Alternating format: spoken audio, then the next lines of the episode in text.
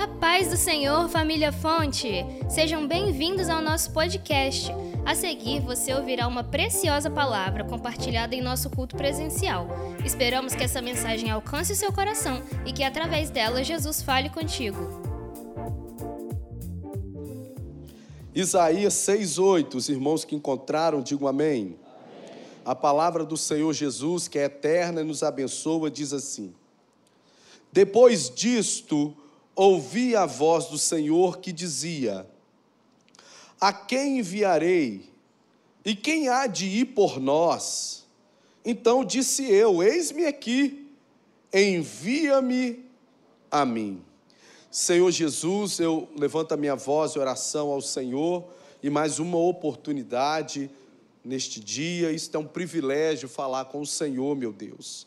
Expressar o nosso amor a Ti, exaltar o Teu santo nome, te agradecer pela graça, por este amor imensurável, pela vida eterna, pela esperança da Tua vinda, pela Tua presença em nós, ó amado Espírito Santo a tua palavra foi lida, meu Senhor, e ela será ministrada nessa noite.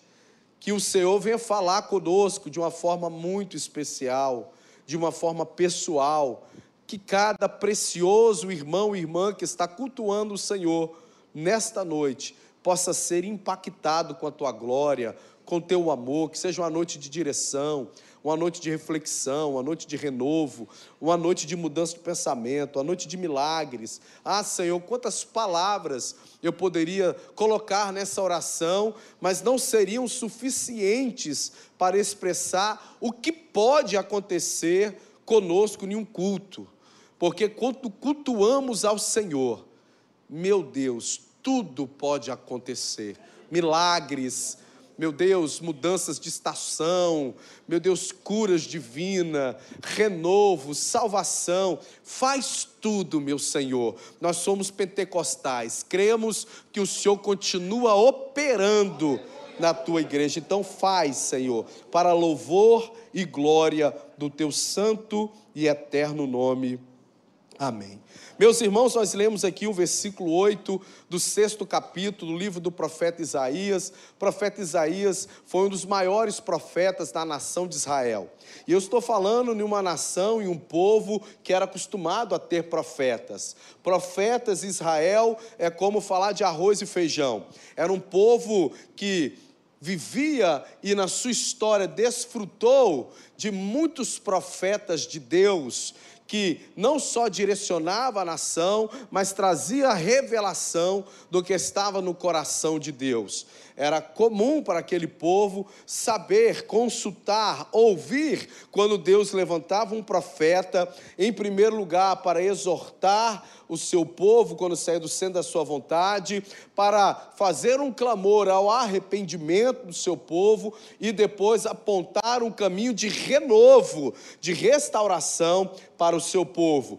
Eram estes momentos em que Deus levantava os profetas na nação de Israel. Quando a coisa começava a sair do eixo, começava a sair do centro da vontade de Deus, então Deus usava os seus santos profetas para trazer a nação de Israel, o povo de Israel, para o centro da vontade de Deus e que eles desfrutassem de um renovo de Deus.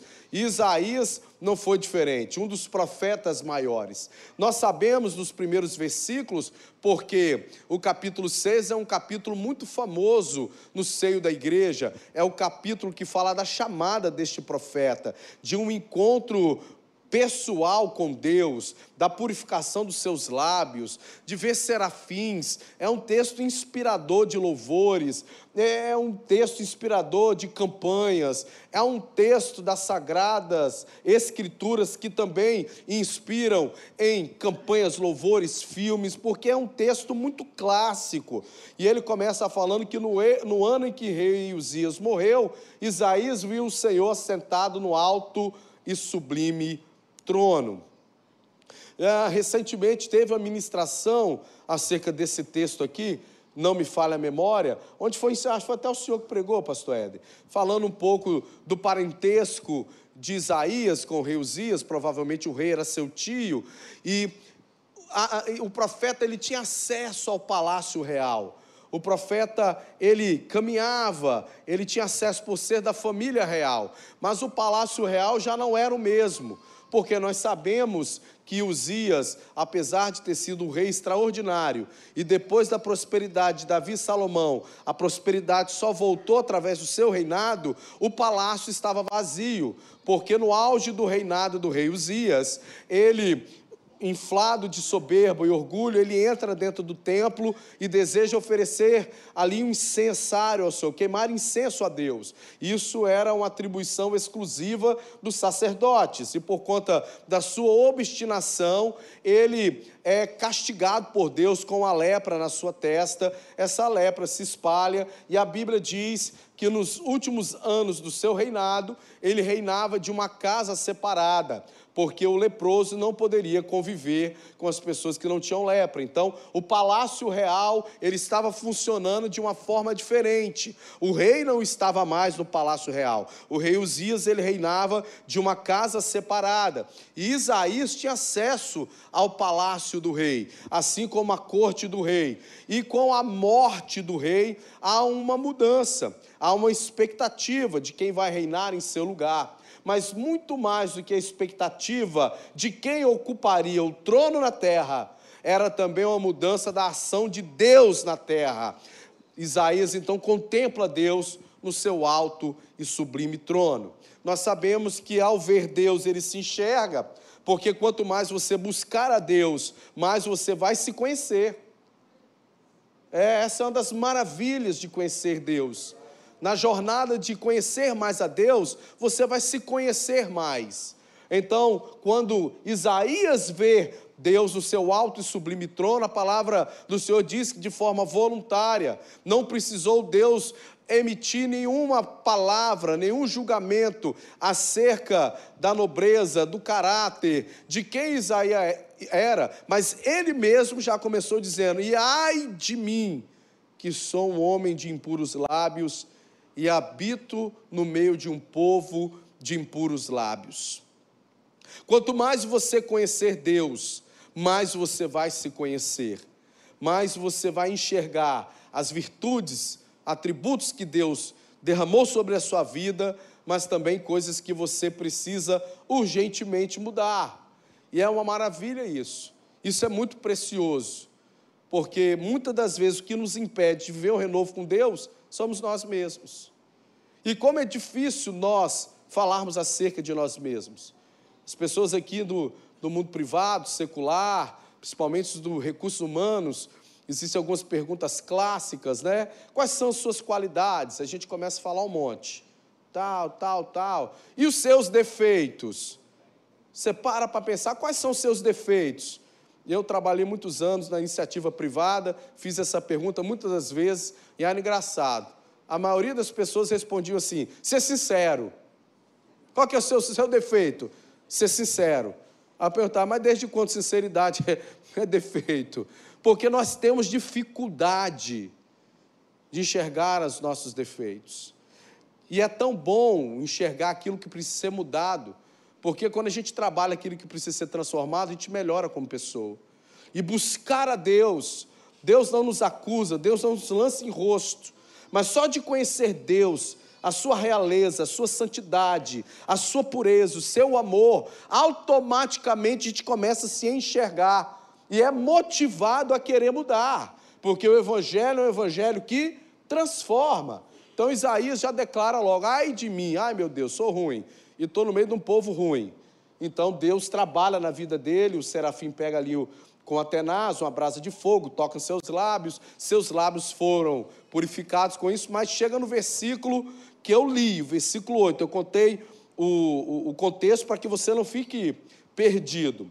E depois disso, disso tudo que eu falei, o rei Uzias morreu, ele vê Deus assentado no alto sublime trono, ele vê que precisa de transformação, Deus promove a transformação, toca com aquela brasa de fogo nos seus lábios e declara que os seus lábios estavam então purificados, e depois disso, ouvi a voz do Senhor que dizia: A quem enviarei? E quem há de ir por nós? E é muito estranho, quando eu leio esse texto, acostumado a me relacionar com Deus, a ter intimidade com Deus, um Deus em que sabemos que Ele é soberano, Ele é o Deus todo-poderoso, a qual a Bíblia diz que uma folha de uma árvore não cai se não for da Sua vontade. O Deus que criou os céus, as estrelas, o Deus que criou a terra e todos os seres que nela habitam, o Deus que está descrito em Hebreus capítulo 1, que criou tudo a partir do poder da Sua palavra, um Deus soberano, um Deus poderoso. É estranho. Quando eu sei quem é Deus, eu leio esse versículo e vejo Deus fazendo uma pergunta, porque nós somos totalmente formatados a fazer um, um alinhamento, a enxergar, a identificar liderança, soberania, autoridade com pessoas que trazem respostas, não com pessoas que trazem. Sim ou não? No momento em que na vida espiritual existe uma dificuldade, você vai em busca da ajuda ao seu pastor, do seu líder de célula, do seu líder de ministério, e você abre o seu coração, a sua expectativa é receber o que? Uma res. Nossa, é mesmo, mudou algo na minha vida, Gabriel, virou uma chave, obrigado, obrigado, pastor, já sei o caminho, a direção que eu quero seguir. Nós fazemos esse alinhamento, que autoridade, poder, está sempre relacionado a quem traz as respostas às nossas indagações. Sim ou não? Muitas das vezes nós vemos ao culto da vitória, cheio de dúvidas. E a nossa oração é: Senhor, me dá uma resposta. Sim ou não? Senhor, me dá uma dire. Opa, paz do Senhor Jesus, irmão Ivan, na benção, na benção, benção, pastor. Vai no culto hoje? Vou. Vai no culto, vai adorar o Senhor. Vou adorar Deus. Vou. Vou cantar igual o Senhor, pastor Delano. Está aprendendo comigo. E aí, Evandro? Pai, estou precisando de uma resposta de Deus.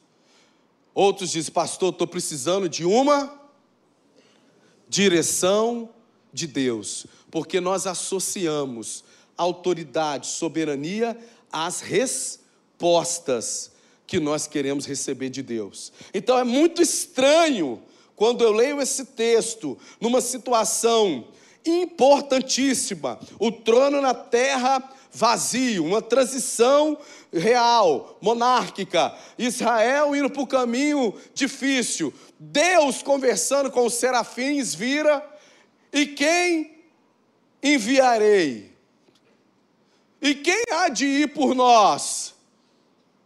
É como se Deus não tivesse encontrado ninguém, ou que Deus, na sua soberania, não tivesse capacidade de escolher ninguém. O Deus que é onisciente, o rei Uzias, ele reinava no reino do sul de Israel, Israel já estava dividida entre reino do norte e reino do sul, então eu vou começar micro. De repente Deus, ele na sua onisciência, olhou sobre todos os homens Diácono Bruno, no Reino do Sul e não encontrou ninguém que Deus pudesse escolher para enviar. Não, vamos ampliar um pouquinho. Olhou sobre toda a nação do Reino do Norte e do Reino do Sul, sobre todo o povo de Israel, Eliel, e não tinha ninguém. Vamos expandir mais. Deus olhou em toda a terra à procura de alguém. E ele não encontrou ninguém, ao ponto dele, em vez de trazer uma resposta, uma solução, ele traz uma necessidade, uma pergunta. Isso é chocante para nós, porque nós estamos sempre motivados, estamos sempre inclinados a sempre trazer nós as perguntas e desejar de Deus as soluções, as respostas. Mas chega um momento da vida, meu irmão, porque servir a Deus é coisa maravilhosa, mas é coisa séria, não é hobby. Cutuca aí seu irmão assim, ó, com o cotovelo, fala assim, ó, não é hobby não, hein? É coisa séria seguir o Senhor. Porque Ele não tem problema com as nossas perguntas, Ele não tem problema com as nossas necessidades de direção. Mas eu te digo, vai chegar um momento da sua vida que, em vez de Deus trazer uma resposta para você, Deus vai trazer para você uma pergunta. Isso não torna Deus menos soberano. Porque é estranho para mim, porque eu já estou meio que formatado a vir num culto de campanha. Já jejuei orei para Deus usar a missionária Viviane. E se Deus não me trouxer a resposta para o meu questionamento naquele dia, ah, Deus, eu saio da graça. Não sai não, crente, porque se ele voltar e você estiver fora da graça, você vai ficar. Não é assim, muitas das vezes, que somos formatados a nossa mente? Nos aproximamos de Deus desejosos de respostas, soluções, milagres. E aqui eu encontro Deus continuando sendo soberano, Deus no controle de todas as coisas, Deus no seu plano perfeito, no momento crucial, na nação que ele escolheu e amava. Ele exercendo o seu poder, a sua soberania, em vez de trazer a solução, a resposta, trazendo uma pergunta expondo uma necessidade. E aí você mergulha no texto, eu parei, meu Deus, por que será que Deus não encontrou ninguém para enviar? Será que para Deus fazer algo na sua vida, Deus apresenta um currículo, um perfil que precisa ser preenchido, inalcançável, de atributos de fé, como de Daniel, atributos de devoção, como santos homens da Bíblia tinham, um testemunho revogável, um, um, um temperamento, uma eloquência inabalável, para que Deus pudesse escolher alguém, e o perfil foi tão alto que Deus não encontrou ninguém para resolver o seu problema. O meu problema, o nosso problema, não tem ninguém. A outra sensação que dá será que, diante da missão que estava sendo proposta, houve uma abstenção. Rapaz, isso não é para mim. Não, não dou conta disso não. Tem gente melhor do que eu. Tem gente mais preparada do que eu. Tem gente que merece isso mais do que eu. Não, isso é grande demais para mim. Tem gente mais merecedora do que eu. Não, não, não dá. Então eu abro mão ao ponto de não ter ninguém. Você nunca parou para pensar que aqui Deus está lançando uma pergunta? Será que você passou tão rápido? Ou você quis ignorar o ponto de interrogação nas vezes que você leu esse versículo? A gente está tão formatado em querer de Deus só as respostas que a gente meio que não quer olhar as perguntas de Deus. Mas existe um outro nível de relacionamento com Deus. Quando você começa a desfrutar de intimidade com Deus, você também está atento às perguntas de Deus. Porque tão importante quanto as respostas que Deus nos dá, também são importantes as perguntas que Ele apresenta para nós. E diversas vezes o ministério de Jesus, em tempos importantes, e quando ele era tentado, e quando ele era colocado em algumas armadilhas, em situações, e eram feitos questionamentos a Jesus, em vez dele demonstrar sua autoridade, sua soberania, dando respostas, ele devolvia com perguntas. E eram perguntas importantíssimas porque se os seus ouvintes da época estivessem atentos às perguntas que Jesus fazia, poderiam ter tido uma reação diferente, a fé deles poderiam ser provocada de forma diferente. Será que você está atento às perguntas que Deus tem feito a você? razões que Deus tem demandado de você? A quem enviarei? A quem há de ir por nós? Mas aqui é tão lindo que eu vejo como é que Deus trabalha para que a gente viva um renovo. Nós estamos aqui dentro, inseridos numa experiência sobrenatural que Isaías teve com Deus. O seu tio morreu e Deus se revela para ele assentado no alto e sublime trono. Deus está tendo um diálogo com os serafins. Quem há de ir por nós? Mas além dos serafins, além de Deus estar ali, Isaías estava contemplando, ouvindo aquele diálogo. Existem momentos na sua vida que Deus sabe a resposta. E que você é a resposta para essa situação que você se encontra é você mesmo. Mas em vez de Deus chegar e falar: Eis que te escolhi, varão valoroso, Deus, Ele na sua nobreza, para que no seu coração arda a necessidade e o envolvimento, e você assumir um compromisso com a sua própria vida, com a sua vida espiritual, com a sua família, em você mudar essa situação, em vez de Deus simplesmente já chamar, te convocando, Deus na sua nobreza, para que seja despertado em você um comprometimento, Ele apresenta para você a necessidade. Só que na, na realidade a necessidade é nossa, não é dele, porque ele é autossuficiente, ele não precisa de nada.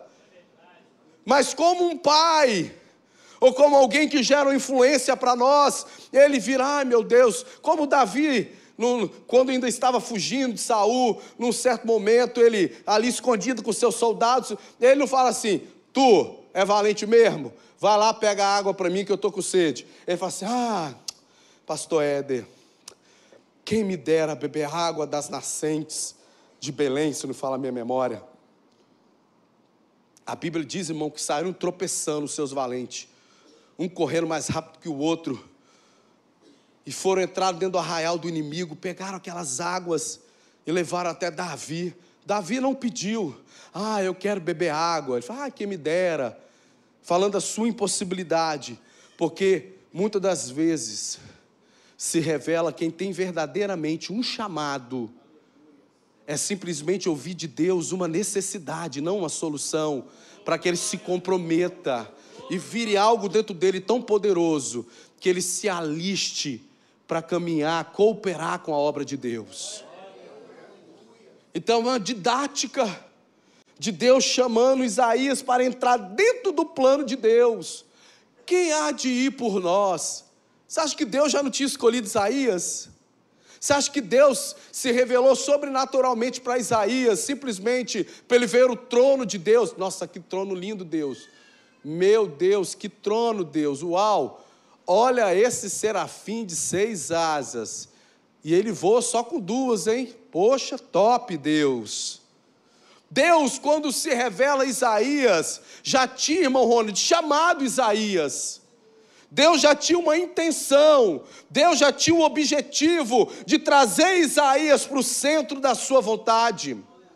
Mas muitas das vezes Deus não vai falar assim para você, meu irmão. Você atendeu o currículo, você é bom demais, vem servir novamente, vambora, eu te chamo, vem comigo. Deus, Ele apresenta para você a necessidade. É. E pessoas que são movidas, que têm um chamado, elas enxergam a necessidade e elas se colocam à disposição. Você está vendo essa necessidade? Na sua casa, no seu casamento, na sua vida espiritual, na sua igreja, na sua empresa, no seu local de trabalho. Deus está te chamando, mostrando a necessidade. Não vai vir outro melhor do que você, é você mesmo. Deus está tá se revelando através da necessidade, para que você entenda isso e se coloque à disposição para viver o novo de Deus. É assim que as coisas funcionam. Te dá um testemunho ministerial. Os irmãos sabem que eu nunca orei para ser pastor, e não é pecado orar, ó, oh, ó, oh, sou mais nobre que os, nada disso. É porque eu não conhecia, eu me converti mais velho, tinha uma caminhada na iniciativa privada, minha conversão foi uma falência, muitos irmãos que sabem. E ali eu pensava que Deus ia me abençoar, restaurar e benção e tal. Só que Aí eu estava na igreja, via, não tinha ninguém na porta da igreja. Olha como Deus começou a me chamar para o ministério. Eu chego na igreja, não tem ninguém na porta da igreja. O que eu comecei a fazer? Comecei a ficar na porta da igreja para cumprimentar as pessoas que vinham para o culto. Pai do Senhor, quem que eu era? Ninguém. Não, você não era bispo, não. Você era cooperador, não. Você era obreiro, não. O que, que você era? Era alguém sensível às necessidades que Deus me mostrava da sua obra. Estou eu lá na porta cumprimentando todo mundo. Quando você se move atendendo às necessidades que Deus te mostra, você verdadeiramente inspira pessoas. Chegou o momento que eu nem precisava mais ir para a porta, porque todo mundo queria ficar na na porta. Deu o meu tempo. Aí Deus começou a me mostrar a necessidade no banheiro da igreja. Eu fui para onde?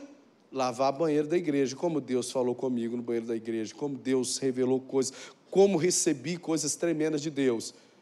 Alguém pediu? Alguém me nomeou? Não. Deus só falou: quem há de ir por mim? Ah, rapaz, estou precisando de alguém. Você acha que Deus precisa de alguém, irmão? É Deus trabalhando para que não seja uma coisa imposta na sua vida, para que seja uma coisa que tenha essência. Porque Deus sempre olha a nossa essência, as motivações. Deus ama o ofertante, Deus não ama a oferta. Deus ama o que a gente entrega quando a gente faz com amor, senão Deus não recebe. Aí vai lá, eu para o banheiro, estou lá no banheirão, lá, pá, pá, pá, pá. E quando você se move atendendo às necessidades, você verdadeiramente inspira pessoas. Começou a dar briga, porque só tinha três rodos na igreja. Ah, não, pastor, você tem que comprar mais rodo. Pastor, só tem dois baldes na igreja, tem que comprar. Ah, pastor, meu Deus, o que está acontecendo? Simplesmente alguém que fosse sensível às perguntas de Deus, muito mais do que às respostas. Acabou o meu tempo no banheiro. Já Deus já estavam brigando pelo rodo, então pega o rodo para você. Não vou brigar para servir o Senhor. E é assim na sua vida, meu amigo. Você veio hoje aqui em busca de uma resposta de Deus, para viver o renovo de Deus na sua vida espiritual, na sua vida emocional, no seu casamento. E eu tenho a palavra de Deus para você. Você é essa resposta. Amém. Só que você não está ouvindo a pergunta de Deus. A quem enviarei? Você, não, não, fulano de tal canta melhor do que eu, então não vou cantar. Fulano de tal é mais eloquente do que eu, então não vou evangelizar. Ah, minha situação no meu casamento está tão pesada que não dá para mim não. E Deus estava, quem enviarei é você mesmo. Aquele que ouvia a voz de Deus, a necessidade que Deus apresenta, que na realidade é nossa. Quando alguém ouve, entende que há uma necessidade, se coloca à disposição de Deus, você vive o novo de Deus, porque você vai inspirar pessoas. E você vai parar de uma fé manca, dependente de que Deus envie outro, Deus vai enviar, vou quem enviarei? E quem há de ir por nós? Aqui há outro paradigma. É ir por quem? Por nós mesmos. É a minha causa. É o meu nome. A vitória é minha. É meu nome que tem que brilhar. Eu vou por mim. Não vou mais por você, não. Jesus está dizendo que quem há de ir por.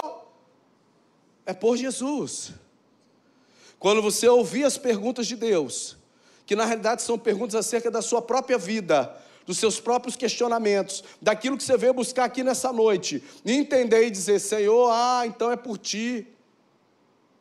Eu estava fazendo um atendimento e uma pessoa está sofrendo muito. Aí o Espírito Santo me deu uma direção tão poderosa. Falou assim: fala para essa ovelha que eu não vou agir mais rápido por conta do nível de sofrimento dela. Olha como são as coisas. E a gente vive isso, não é só essa pessoa que eu estou dando exemplo, a gente vive isso. Existem momentos na nossa vida que a gente acredita, por conta do nosso nível de sofrimento, Deus vai agir mais rápido. A Deus falou assim: fala para ela, que não é pelo nível de sofrimento dela que eu vou agir mais rápido, porque eu já vou agir porque eu a amo, mas eu quero dela uma posição diferente. Você está entendendo? Quando você mudar, eu vim para o culto, Senhor, eu estou precisando de algo poderoso na, na minha vida, no seio da minha família. Então começa por quem? Começa por mim. Porque não vai ter renovo no meu casamento se eu não tiver renovado. Não vai, tiver, não vai ter renovo na minha vida espiritual se eu não for renovado. Tudo começa através da vida daquele que ouve a demanda de Deus e se coloca à disposição. Deus poderia chegar a Isaías, eu que te chamei, vai. Mas Deus apresenta uma demanda para ver que nível de comprometimento, porque pessoas que têm um chamado, elas se movem pelas necessidades não pelos seus prazeres, desejos e objetivos pessoais, porque é para ir por Ele. Você veio aqui nessa noite, no culto da vitória, em busca de uma vitória, fez muito bem. Deus é o Deus da vitória, mas você está disposto a fazer parte do agir de Deus para essa vitória? Essa é a pergunta. Então Isaías, prontamente ao ouvir a pergunta de Deus, a quem enviarei? A quem há de ir por nós, os representando, em meu nome, não está no seu nome, não é o seu poder, não é para sua glória, não é para você ficar bonito na fita, não é para você ser aceito na sociedade, não é para você olhar para o seu vizinho, está vendo? Deus me restaurou, estou próximo de novo. Não tem nada a ver conosco, mas é por Ele, para que eles vejam e falem: Esse é o Deus que eu sirvo, esse é o Deus que me ama. O marido voltou, voltou. O que é que você fez? Eu não fiz nada, só obedeci a pergunta de Deus, é por amor a Deus. Deus. Ah, o filho, o filho, tá bem, é. O que é que você fez? Quem fez foi Jesus. Porque eu me posicionei de acordo com a vontade de Deus. E isso que atrapalha. Porque muitas das vezes a gente quer que as coisas aconteçam por nós, não por Ele. Isso é uma trava. Porque Deus quer ser glorificado na sua vida. Deus não quer te exaltar, Deus quer ser glorificado na sua vida. E você não entendeu a pergunta, porque você é tão cheio de perguntas que você está ficcionado nas respostas de Deus. E Deus te trouxe aqui para te fazer uma pergunta. Quem que ele vai enviar nessa situação que você está vivendo? Quem é que vai ser um agente de mudança nessa situação? É você. Isaías entendeu isso. Então ele disse: Eis-me aqui, Senhor. Isso aqui é fenomenal. Porque isso aqui é a garantia de uma mudança. Quando você se coloca à disposição de Deus. Eis-me aqui, Senhor. Quando você para de querer empurrar o problema para Deus, para Deus dizer: Eis-me aqui. Tem muita gente que está aguardando de Deus. Deus fala assim: Eis-me aqui, cheguei. Você esfregou a lâmpada, apareci. Três pedidos, tá bom? Tem muita gente que está se relacionando com Deus aguardando, ansioso, louco da vida para Deus aparecer, eis-me aqui. Sendo que Deus já está aqui. Está querendo ouvir de você o contrário. Senhor, muitas coisas precisam mudar na minha vida. Eis-me aqui. Isso é muito poderoso. Quando alguém se posiciona no meio de um caos, no meio de uma situação adversa, no meio de uma situação difícil, e você, se, você reconhece que Deus quer usar você, e você coloca, Senhor, eis-me aqui. Mesmo sabendo que nós não temos os talentos, mesmo sabendo que nós não fomos capacitados completamente, mas é uma demonstração da nossa dependência de Deus, mas também do nosso compromisso em entrar no plano de Deus para mudar a nossa história. Eis-me aqui, Senhor, porque Deus é educado, Deus não vai te forçar, Deus não vai barganhar com você. Se coloca aí que eu te dou isso. A gente traz esses paradigmas no nosso relacionamento com Deus e por isso que muitas vezes somos vítimas do nosso próximo, próprio paradigma de ser explorado pelos falsos profetas, falsos mestres, porque você vem se relacionar com Deus querendo barganhar com Deus nível de sofrimento, nível de oferta, nível de entrega, ou na codependência do jejum de alguém, da oração de alguém. Quando Isaías falou assim: Eis-me aqui, Isaías está falando, é para orar? Então eu vou orar é para jejuar, eis-me aqui, Senhor, vou jejuar pela minha família. Não, não é o pastor que vai jejuar para mim. Não é a equipe do culto da vitória que vai fazer altos, altos atos extraordinários de poder. E você vem de qualquer maneira e por conta da minha santidade, espiritualidade, você vai receber. Não vai, você vai ser enganado. E muito crente gosta de ser enganado. Porque é mais fácil falar: Senhor, me dá a resposta. Quem há de ir por nós? Pastor está indo. Aí, pastor, pastor está indo. Estou aqui no culto da vitória. Trouxe uma esmola aqui, ó. Pastor está indo. Estou pegando um pouquinho dele aí. Só que o que Deus está querendo é um povo forte. É levantar um exército renovado. Agora, quando você fala, eis-me aqui, Senhor, vou me santificar mais. Eis-me aqui, Senhor, vou ter mais paciência. Deus está falando, quem é que vai ter paciência? Quem é que vai renunciar nesse relacionamento? É Ele, Senhor. Mas Deus está querendo ouvir o quê? Eis-me aqui, Senhor. Tem que ter perdão nessa casa, Senhor. Ah, Senhor, mas foi Ele que me traiu, foi Ele que me feriu. Mas Deus está querendo ouvir o quê? É, agora vocês fingiram que não entenderam, né? Eis-me aqui, Senhor. As grandes viradas da minha vida não foram promovidas na vida de outrem, foram nas posições que eu tomei, dizendo: Senhor, eis-me aqui. Muitas vezes sem entender nada, irmão, só ouvindo a voz de Deus. A quem enviarei? Deus não falou endereço. Vai enviar para onde? Numa mente mais pragmática. Não sei, tá, Deus, até não sei como é que é esse negócio. Quer enviar para onde? Para fazer o quê? Por quanto tempo? Não é? A gente quer ter tudo no controle. Deus só simplesmente falou: Quem enviarei? Quem há de ir por nós? Para a sua guerra, para a sua batalha. Deus só está querendo que você diga: Eis-me aqui, Senhor. Esse casamento vai mudar e vai começar comigo. Essa casa vai virar e vai virar, vai ser bênção, vai começar comigo. Eis-me aqui. Essa vida espiritual capengante da minha casa vai mudar e vai começar com quem? Eis-me aqui, Senhor. Ah, Senhor, minha casa vai entrar nos eixos, em todos os princípios bíblicos. Vai começar com quem? Eis-me aqui, Senhor. Eis-me aqui. Quando alguém simplesmente se entrega completamente a Deus, eis-me aqui é a única coisa que Deus quer, porque eu ia falar a única coisa que Deus precisa. Só que isso teologicamente é errado, porque Deus não precisa de nada.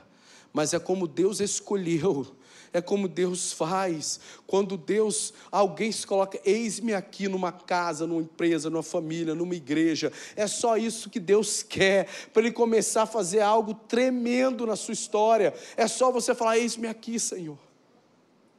Mas de verdade, eis-me aqui, Senhor. Davi falou, Isaías falou: Eis-me aqui, Senhor. Envia-me a mim.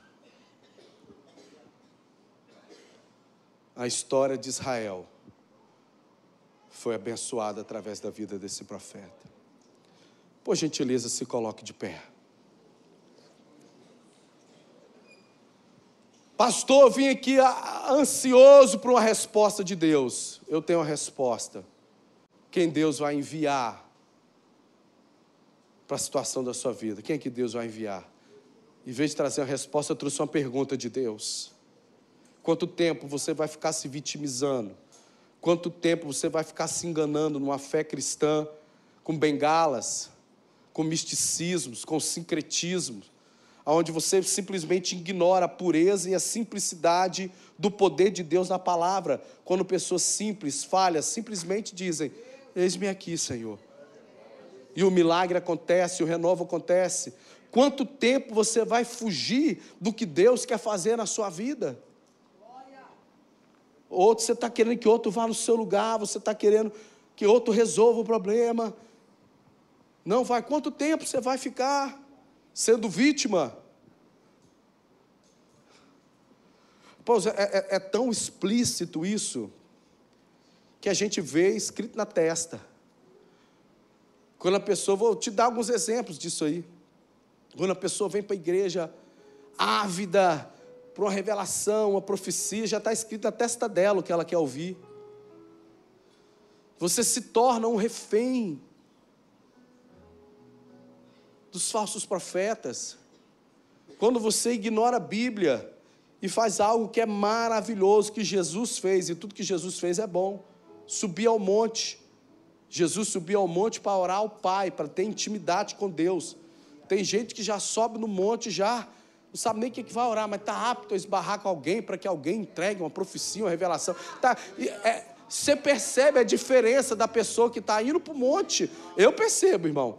A pessoa está indo para o monte, está vendo lá, olha, não veio orar nada, não veio chorar nada, não veio ter intimidade com Deus, olha lá, está doidinho, ó. E o problema é que não é só a gente que vê, o diabo também vê. Porque pessoas estão fugindo daquilo que Deus quer fazer na vida dela, dele. Porque Deus está o tempo todo falando: meu Deus, quem é que vai mudar essa situação? Aí você finge que não está escutando. E você não diz: Eis-me aqui, Senhor. Você não quer passar pelo processo. Você não quer cooperar com o plano de Deus, você quer receber pronto. Só que Deus não vai te dar pronto. Porque na construção disso que Deus vai te dar, você também precisa ser construído. O que está faltando? Você simplesmente confiar. Deus não falou para onde, Deus não falou qual era a missão, não falou a duração, não falou os riscos e o mais interessante, não falou os benefícios. Deus só jogou um charme. Olha a nobreza de Deus, como Deus gosta das coisas puras, não são forçadas.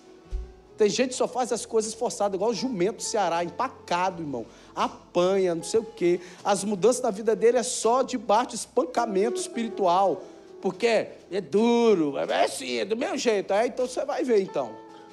A primeira coisa que eu aprendi que com Deus você tem que ser barro mole. Deixa Deus, o oleiro. Deus jogou um charme, mostrou a necessidade, já tinha escolhido Isaías. A visão sobrenatural era garantir, irmã Renato, que Deus estava escolhendo ele. Ninguém mais estava vendo aquela visão, a não ser Isaías.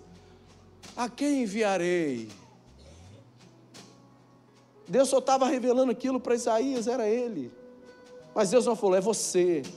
Deus queria que algo acontecesse na vida de Isaías, que é a prova de circunstâncias, uma causa. Por que, que tem gente que persevera mais tempo que outras? Porque tem gente que luta por algo mais do que os outros. Mas que é um fogo diferente que fortalece no meio da caminhada, que não faz desistir. O que, que é isso? Tudo começa aqui nesse momento, porque não foi imposto por Deus. Tudo que é imposto, irmã, uma hora cansa. Mas Isaías, ele sentiu algo especial dentro dele, algo nobre, que você precisa voltar a sentir, porque você não é um crente de segundo escalão, que dons, poder, experiências com Deus não é somente para pessoas, uau, é para todos. Isaías teve a dignidade minutos antes de falar: sou um homem de impuros lábios mas mesmo assim Deus tinha escolhido ele. Então o que que, Davi, o que, que Isaías sentiu, pastor? Ele foi inflamado pela causa de lutar pelaquela nação, de ser um profeta de Deus, de ser boca de Deus naquela geração. E é o que precisa aquecer de novo no seu peito. É o que apagou você não entende as perguntas de Deus, você foge dos alistamentos de Deus, porque seu coração não incendeia mais, ou porque você não, não quer ouvir, você já sabe aquilo que Deus tem para você, mas não tem como fugir, irmão. Melhor é fazer como Isaías, deixar o Espírito Santo trazer um renovo no seu coração trazer o Espírito, deixar o Espírito Santo incendiar o seu coração de novo, para você viver alinhado com o que Deus quer fazer na sua vida, aquilo que é certo, aquilo que é bíblico. Não aquilo que nós queremos, mas aquilo que Deus quer. O renovo vem disso, de estar no centro da vontade de Deus. E você falar, Senhor, faz de novo, eis-me aqui. Eis-me aqui, Senhor, eu sou a resposta para a necessidade da minha vida, da minha casa, eu sou a resposta. Eu sou a resposta. Pode acende meu coração de novo. Não há causa de lutar, sou eu, Senhor. Pode começar por mim, conta comigo.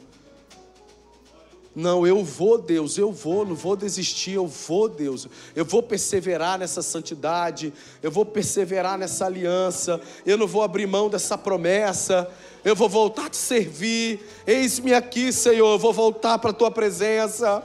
Eu vou, se abandonar o pecado, eu vou, eis-me aqui, Senhor. Eu já entendi, Senhor, é comigo, já entendi. Nós somos a resposta. Obrigada por ficar conosco até aqui. Compartilhe esse podcast para que assim mais pessoas sejam alcançadas pelo amor de Jesus. Não deixe de nos acompanhar pelas redes sociais através dos links abaixo. Até a próxima!